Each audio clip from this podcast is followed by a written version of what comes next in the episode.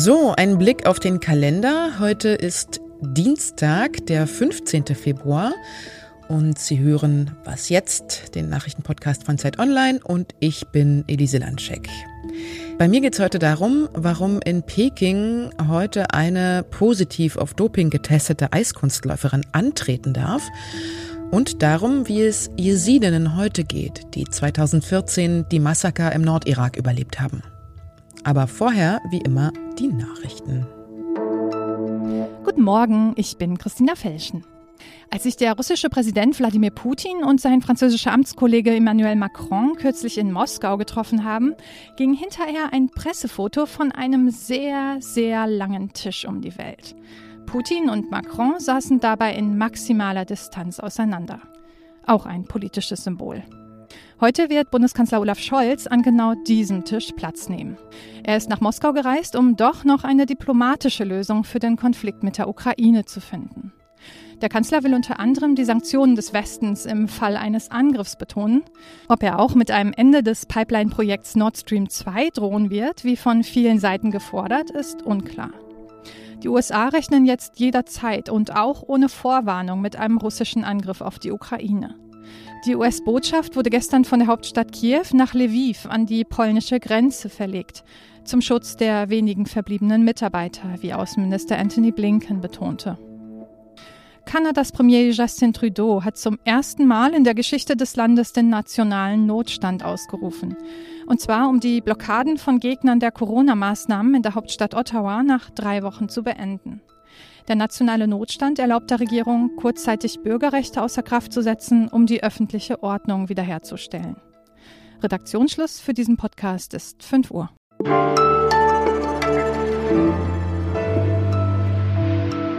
Die 15-jährige russische Eiskunstläuferin Kamila Valijewa ist positiv auf Doping getestet worden und trotzdem wird sie heute bei Olympia an den Start gehen. Der internationale Sportgerichtshof Kass hat das so entschieden, weil, so die Begründung, ein Startverbot bei der Teilnehmerin irreparablen Schaden anrichten würde. Das ist allerdings kein endgültiges Urteil, das haben die Richter auch gesagt, sondern es könnte auch sein, dass Valieva dann noch im Nachhinein disqualifiziert wird. Das hätte dann natürlich auch Konsequenzen für das Ranking ihrer Konkurrentinnen. Der IOC hat gestern jedenfalls schon mal gesagt, eine Medaillenzeremonie für den gesamten Teamwettbewerb der Dame im Eiskunstlauf wird es erstmal nicht geben. Christoph Siemes aus der Sportredaktion ist gerade in Peking. Man wird es auch gleich im Hintergrund ein bisschen hören. Er ist nämlich da gerade im Pressezentrum. Hallo Christoph. Hallo Elise. Wie kommt's denn, dass eine Sportlerin positiv auf Doping getestet wird und dann doch antreten darf? Das ist ja schon ziemlich unüblich. Wie, wie kann denn das in diesem Fall sein? Ja, der Fall ist insofern besonders, weil die äh, Athletin so jung ist. Es, äh, alle Sportler unter 16 Jahren gelten als sogenannte Protected Persons, deren Name eigentlich gar nicht bekannt werden darf, wenn es da einen Dopingverdacht gibt. Aber der Name ist nun einmal durchgesickert, deshalb reden jetzt alle über die Russin. Und äh, es gelten da schon andere Schutzmaßnahmen. Und das heißt eigentlich auch, dass sie im Falle, dass sie dieses Mittel wirklich in sich drin hatte, und das bestreitet ja niemand mehr, dass er ihr Umfeld in Verdacht gerät, ihr das verabreicht zu haben. Also die ist selber in gewisser Weise noch nicht strafmündig und daraufhin hat jetzt der Kass erstmal dieser internationale Gerichtshof Rücksicht genommen, dass sie, wenn sie nicht starten dürfte, ihre ganze Karriere und ihr ganzes Leben einen irreparablen Schaden erleiden würde und das sei dann doch wohl zu arg, da der Fall insgesamt noch so unklar ist. Jetzt habe ich gelesen, es gibt wilde Spekulationen und Mutmaßungen darüber, dass Russland jetzt extra eine Sportlerin unter 16 Jahren antreten lässt, um eben diesen Doping-Passus zu umgehen. Klingt das für dich wie eine mögliche Option? Ja, das halte ich jetzt schon für eine Verschwörungstheorie, weil es im Eislaufen, gerade im Eiskunstlaufen, hat es immer sehr junge Starterinnen insbesondere gegeben, immer schon aus Russland, immer von dieser Trainerin, das muss man auch sagen, da sind schon auch die letzte Olympiasiegerin äh, aus Südkorea vor vier Jahren, war auch sehr jung und die ist heute auch schon nicht mehr konkurrenzfähig, weil das einfach so ist bei den Mädchen, sobald die anfangen mehr zu wachsen, ist vorbei mit den vierfachen Achseln und deshalb müssen die so jung antreten, äh, dass man die dabei dann auch dopen muss, damit die das überhaupt aushalten. Das ist jetzt mal eine neue Entwicklung. Die Reaktionen auf den Fall sind ja sehr unterschiedlich. Wer während das Olympische Sportkomitee der USA die Entscheidung stark kritisiert, kommen zum Beispiel aus Deutschland verhaltene Reaktionen, weil der Fall eben doch auch sehr kompliziert ist. Der Präsident des Deutschen Olympischen Sportbundes, Weikert, findet es zum Beispiel gut, dass jeder Einzelfall extra beleuchtet und beurteilt wird. Wie siehst du das? Ja, natürlich muss man immer den Einzelfall betrachten, äh, aber die Frage ist, was wird man da überhaupt herausfinden? Das Schlimme ist ja, dass die Russen eigentlich hier in, äh, auch in Peking nach wie vor auf Bewährung letztlich antreten. Die dürfen ja nicht unter ihrer eigenen Flagge antreten. Sie dürfen ihre Hymne nicht spielen, wenn sie was gewonnen haben, weil sie eben in der Vergangenheit so viele Dopingvergehen begangen haben. Und jetzt kommt ein neuerliches dazu, auch wenn man noch nicht genau weiß, wer da letztlich die Verantwortung für trägt. Es sind in jedem Fall die Russen. Und deshalb ist das hier so eine äh, schwierige Sache, an die sich keiner dann so richtig rantraut, weil es eigentlich immer, man fischt so ein bisschen im Trüben, wen man da am Ende für haftbar machen soll. Ich danke dir sehr für deine Einschätzung, Christoph, und viel Spaß weiter in Peking. Gerne.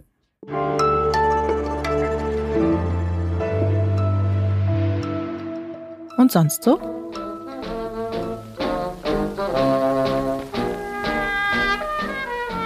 Jetzt im Februar, wenn es draußen so richtig ungemütlich ist, da kann man sehr viel Zeit mit Filmen verbringen. Und es muss ja nicht immer Netflix sein. Man kann ja auch mal wieder so ganz uralte Filme sehen. Also die ganzen Fritz Lang-Filme zum Beispiel. M, eine Stadt sucht einen Mörder und so weiter. Und ich weiß nicht, wie es Ihnen geht, aber ich fange dann immer an zu googeln, wie haben die das eigentlich damals gedreht, was sind das für Darstellerinnen, wann gab es eigentlich den Tonfilm und so weiter. Und richtig gut dafür ist die Internetplattform filmwissen.online. Hier wird alles gesammelt, was es so Interessantes zum Film zu lernen gibt, zum Stummfilm, zu den Kameras, aber auch zu solchen Themen wie Kolonialismus und Rassismus im Film, wie zum Beispiel in den typischen Wässern manchmal zu finden. Und es werden auch einzelne Filmemacherinnen vorgestellt, also zum Beispiel die Scherenschnittkünstlerin aus den 20er Jahren Lotte Reiniger oder eine der ersten großen frühen Dokumentarfilmerinnen Lola Kreuzberg. Die Seite ist interaktiv, man kann sich also nicht nur Bilder und Videos anschauen, sondern auch mitmachen. Und damit ist sie auch für eine wirklich sehr breite Zielgruppe geeignet, also auch für Teenager zum Beispiel. Und an so einem verregneten Wochenende ist das ein bisschen dann wie ein Besuch im Filmmuseum, nur dass man dafür das Haus nicht verlassen muss.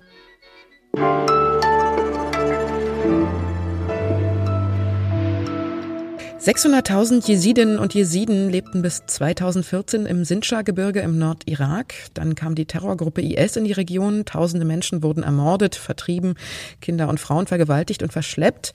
Und im Januar 2015 reiste dann eine deutsche Projektgruppe aus Baden-Württemberg in den Nordirak. Sie haben dort 1100 von den schutzbedürftigsten Frauen und Kindern ausgewählt, um sie nach Deutschland zu bringen. Dort bekamen sie dann einen Sprachkurs, wurden psychologisch betreut und die Kinder eingeschult. Meine Kollegin Helena Weise ist freie Autorin für die Zeit und hat drei sehr berührende Porträts von Jesidinnen aufgeschrieben, die heute noch in Deutschland leben. Hallo Helena. Hallo. Die drei Frauen, die haben ja das Massaker 2014 miterlebt und sind schwer traumatisiert. Ihre Familienmitglieder sind häufig alle tot. Wie geht's denn den Frauen heute? Was haben sie dir erzählt? Ja, das ist ähm, wirklich ganz, ganz unterschiedlich. Bei der einen ist es körperlicher Schmerz, ähm, bei der anderen sind es vielleicht Albträume und die dritte denkt vielleicht gelegentlich noch daran. Ähm, aber was sie alle gemeinsam haben, ist, dass jetzt auch über sieben Jahre später das Erlebte noch extrem nah dran ist. Also das Trauma und die Vergangenheit auf der einen Seite und die Gegenwart heute liegen sehr, sehr nah beieinander. Und zum Beispiel der Kindergeburtstag im Wohnzimmer und an den Wänden hängen die Bilder von den Toten und Vermissten. Mhm. Jetzt hört man bei uns ja kaum noch was über die Situation im Nordirak. Der IS gilt dort als besiegt. Aber wie ist es denn? Herrscht jetzt dort Frieden? Könnten die Jesidinnen und Jesiden dort wieder zurückgehen, wenn sie das wollten? Es ist immer noch sehr unsicher für sie dort und vor allem fühlt es sich unsicher für sie an. Also ähm, von schätzungsweise 600.000 ähm, Jesidinnen, die vor dem Genozid dort gelebt haben, sind es heute nur noch rund ähm, 40.000 und die leben tatsächlich äh, fast alle in geflüchteten Lagern, vor allem in der kurdischen Region. Und ähm, dazu kommt natürlich, dass die Städte im Hauptsiedlungsgebiet, wie zum Beispiel Sinjar oder Kujo, völlig zerstört sind. Ähm, und die, die noch übrig sind, ähm, auch von den Familien, die Teile, die noch dort leben, die sind ja auch mit nichts gekommen. Also das sind, die haben sich meistens von der Gefangenschaft befreit oder sind irgendwie dann am Ende in den geflüchteten Lagern ähm, gelandet und die haben ja nichts, um das jetzt wieder aufzubauen.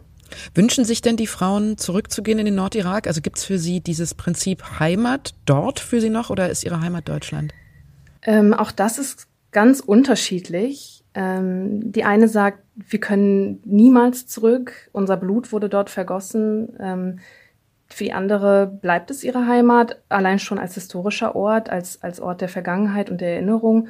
Ähm, und für die meisten ist es vor allem, dass es keine Zukunft dort gibt. Ähm, für sie nicht, aber eben auch für ihre Kinder nicht. Also viele haben Kinder und die sagen, die Zukunft meiner Kinder ist hier in Deutschland. Ähm, wir können nicht zurück und sie haben ja auch nichts und die Städte sind zerstört. Also es gibt, gibt nichts, wohin sie zurückkehren könnten. Mhm. Aber eine große Rolle spielen tatsächlich die Familien, die noch dort leben. Also wenn noch jemand übrig ist, der dort lebt, die können ja jetzt nicht oder sehr schwer nach Deutschland kommen. Und darunter leiden die Jesiden hier sehr. Ähm, und das ist zum Beispiel auch tatsächlich der Grund, warum manche überlegen, doch wieder zurückzugehen, weil die anderen eben nicht herkommen können. Ich danke dir, liebe Helena. Gerne. Das war die Was jetzt morgen Sendung. Und wenn Sie uns schreiben wollen, vielleicht was Sie Fragen haben oder auch Gedanken mit uns teilen wollen, dann können Sie das tun unter wasjetzt.zeit.de. Einen schönen Tag wünscht Ihnen Elise Landscheck. Ich habe so einen lustigen Bericht gesehen, wie ihr das Essen bekommt da im chinesischen Olympischen Pressezentrum, ne? Irgendwie mit so einer, mit so einem Seil von der Decke, alles so vollautomatisch. Ist es so? Der Automat kocht das Zeug, dann kommt das auf dieses Förderband, dann kommt es an deinen Platz und wird über dir sozusagen von der Decke runtergelassen. Wir sind froh, wenn wir wieder zu Hause sind.